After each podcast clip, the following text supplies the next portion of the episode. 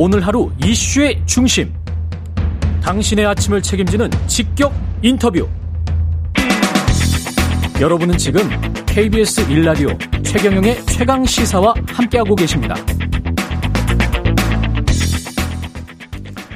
네, 대선에서 패배한 더불어민주당 비상대책위원회 체제로 전환했고요. 쇄신을 위한 전략과 각오 권지웅 더불어민주당 비상대책위원 전화로 연결돼 있습니다. 안녕하세요. 네, 안녕하세요. 예. 권준입니다. 예. 그 이번 대선 결과는 어떻게 받아들이고 계세요? 아, 네. 사실 그 쉽지 않은 선거여서 처음부터도 쉽지 않다고 생각했는데 그래도 많은 분들이 지지해 주셔서 어 1600만 표까지 받으면서 예. 진행할 수 있었다고 생각하고요. 근데 뭐 여전히 부족한 점이 많아서 어 패배했다고 생각합니다. 그래서 음. 좀 이것을 반성과 혁신의 계기로 만들려고 노력하고 있습니다. 네. 그렇군요. 누구 탓이나 뭐 이런 것들이 당내에서 좀 나옵니까? 어떻습니까? 누구 탓이다. 누구 책임이다. 뭐 딱 어떤 한 인물에 음. 대한 책임을 묻기보다는 사실은 민주당이 지금 패배한 이유는 저는 어떤 누적된 무언가 때문이라고 생각합니다. 예. 그러니까 기득권화된 정치 그리고 내로남불의 이미지 음. 이런 것들이 계속 쌓여오면서 그것을 바꿔낼 어떤 어, 책임지는 정치, 변화하는 정치로 못 나아갔던 것이기 때문에 뭐 누굴 탓하기보다는 그런 이미지를 불식시킬 수 있는 행동을 이제 도모해야 될 때라고 봅니다. 그렇군요. 지금 비대위원 절반이 2030 세대, 세대별로 네. 보면 그렇고요. 네. 어떤 쇄신을 이끌 어떤 동력이 될까요? 그 목소리가 거기에서도 비상대책위원회에서도 어느 정도 자리를 잡았습니까? 어떻게 보세요? 어, 이제 어제 첫 회의를 해서 예. 지금 단계에서 뭐 뭐가 자리를 잡았다 이렇게 말씀드리기는 어렵지만 음. 그래도 원래 이제 어떤 변화를 할 때 가장 큰 어려움이 기존의 이해관계를 넘어서기 어려울 때가 있지 않습니까? 그렇죠. 그래서 그때 어떤 빚졌던 것들, 도움받았던 것들, 이런 것들이 계속 눈에 밟혀서 예. 발행을 못하는 경우가 많이 있는데, 음. 지금 이제 2030 위원으로 들어오신 분도 그렇고, 그리고 뭐 최이배 의원님이나 아니면 조홍천 의원님도 그렇고, 사실은 기존의 어떤 민주당의 중심 질서에 빚을 지은 사람들이 아니라고 보여집니다. 음. 그래서 그런 면에서 저는 좀 과감한 변화를 할 수 있다고 보고 특히 이번 선거를 되게 열심히 뛰면서 사람들이 이번에 정말로 변해야 된다라고 느끼는 게 지금 대비, 비대위의 어떤 중심 분위기입니다. 음. 할수 있지 않을까 싶습니다. 근데 변해야 된다라고 말씀들은 많이 하시는데 네. 그 방향이 다 달라요. 제가 이렇게 아. 보니까 네 네. 그 방향을 정하는 데 있어서 일종의 이제 노선 투쟁이라고 볼 수도 있겠죠. 네. 예, 다 생각이 다른 게 민주주의이긴 하니까. 네. 그래서 당 내에서 그 다른 생각들을 어떤 방향으로 다 포괄해서 가야 될지 그리고 그 방향이 어 얼마나 이제 선명해서 국민의힘과 차별화를 이룰지 또는 정의당과 차별화를 이룰지 이것도 중요한 과제일 것 같은데요. 네, 맞습니다. 예. 뭐 지금 아까 이야기 드린 대로 음. 비대위 이제 2일차기 때문에 당장 지금 방향이 다 합의되었습니다. 이렇게 말씀드릴 수는 없습니다. 음. 근데 뭐 그 방향을 논의해야 될 영역들은 좀 정리가 된 것 같아요. 음. 그러니까 지방선거 공천에 어떻게 할 것인가, 예. 이제 새로운 정부와의 협업 어떻게 할 것인가, 음. 그리고 그간 좀 미뤄왔던 것 중에 입법 과제 어떻게 할 것인가, 이런 영역에 대해서 이제 세부적인 방향은 정해갈 거라고 봅니다. 예. 저는 그것이 뭐 조금 시간이 지나면 예. 좀 선명해지지 않을까 싶습니다. 그렇군요. 지금 지방선거 말씀하셨지만 네, 민주당이 이번 선거에서 12대 7이었던가요? 지방선거 광역단체장으로 네. 보면. 근데 아마도 6월 되면 새 정부가 네. 출범하고 얼마 안 있어서 선거를 하기 때문에 네, 네.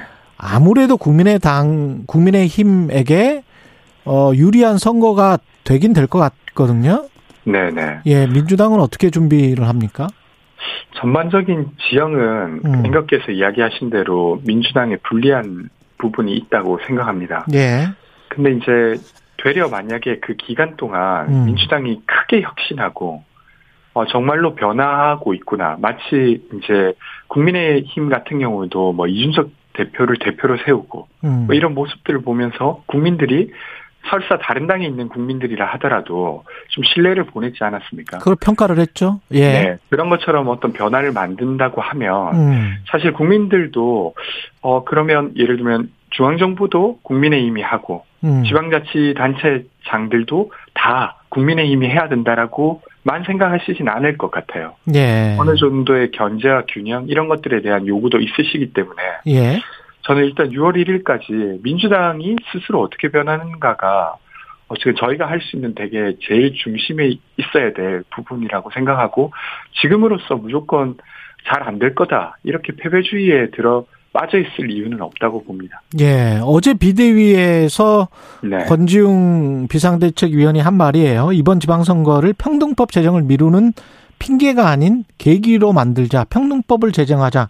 평등법이 뭡니까? 그리고 제정을 강조하신 이유도 궁금하고. 그 평등법이란 이름보다도 차별금지법이란 이름이 더 익숙하실 예, 것 그러, 같은데요. 그러네요. 어, 네. 예. 벌써 한 이 법이 논의된 지 20년 정도가 되었습니다. 음. 그리고 자신이 가지고 있는 뭐 어떤 이유, 그러니까 인종이든 아니면 성별 정체성이든 아니면 뭐 세입자든 뭐 하여튼 등등등 어떤 이유에도 차별받지 않게 해야 된다. 예. 그 내용인데요.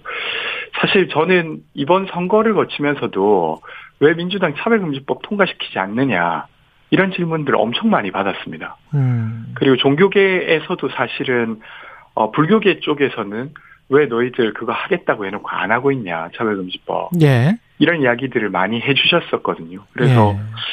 사실은 어떤 특정 종교에서 강하게 반대하면서 이것을 이제 표에 도움이 안 될까봐 주저했던 것인데 음. 이런 것들을 해내는 모습이 민주당이 아 그래도 좀 변하려고 하는구나 라고 하는 부분이라고 저는 생각해서 음. 이 부분을 좀 언급드렸습니다.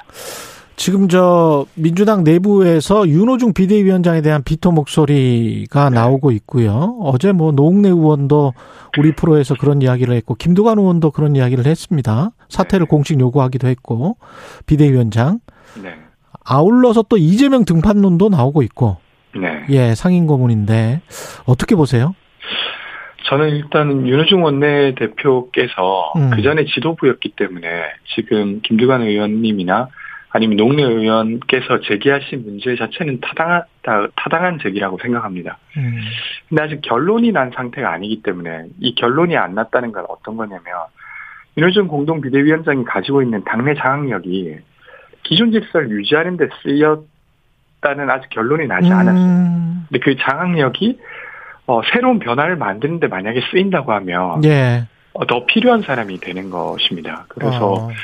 이제 그것을 시작하는 단계이기 때문에 예. 아직 이것이 잘못되었다, 바뀌어야만 한다, 이렇게 일방적으로 주장하기도 전 또 좀 어려운 부분이 있다고 생각합니다. 그래서 너무 늦지 않게 개혁의 드라이브를 거는 비대위가 되어야만 저는 아마 윤호중 공동 비대위원장의 명분이 음. 어, 계속 유지될 수 있다고 봅니다. 예, 윤석열 당선인의 행보도 어 민주당 계속 보고 있을 텐데 궁금합니다. 여성가족부 폐지, 뭐 대장동 특검과 관련해서 기존 입장 재확인했고 안철수, 김한길, 김병준 임명이 됐고요.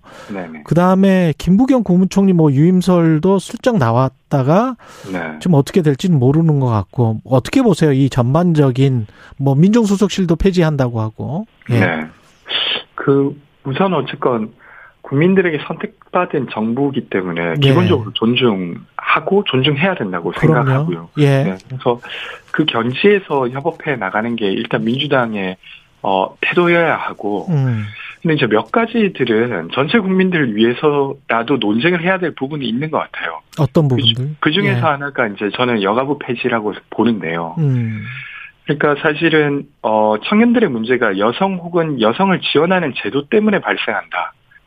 그래서 여가부를 폐지해야 된다라고 하는 주장에는 저는 어 단호하게 반대해야 된다고 봅니다. 음. 성격차 여전히 존재하고 예. 이 문제를 해결하기 위한 부처는 필요하다고 보기 때문에. 예. 근데 그렇다고 해서 꼭 지금의 기존 질서를 유지해야만 하는가라는 고 되묻는다면 어, 저는 개편할 수 있다고 생각합니다. 개편은 할 수 있다. 네, 네. 예. 근데 이제 아까와 같은 이유로 폐지해야 된다라고 하는 건 계속 음. 저희 저는 최소한 어떤 반대를 할 것 같고요. 예, 김부겸 국무총리님 유임설은 예, 사실 김부겸 총리 측에서도 아, 그렇게 논의한 바 없고 그렇죠. 그런 이야기 그리고 했죠. 그렇게 할 예. 생각도 없다라고 꽤나 단호하게 음. 인터뷰를 해주셨더라고요. 그래서 예. 그 부분에 있어서 뭐 저희가 더 이야기 드릴 부분은 알겠습니다. 여기까지 하겠습니다. 권지웅 더불어민주당 비상대책위원이었습니다. 고맙습니다. 네, 네 고맙습니다.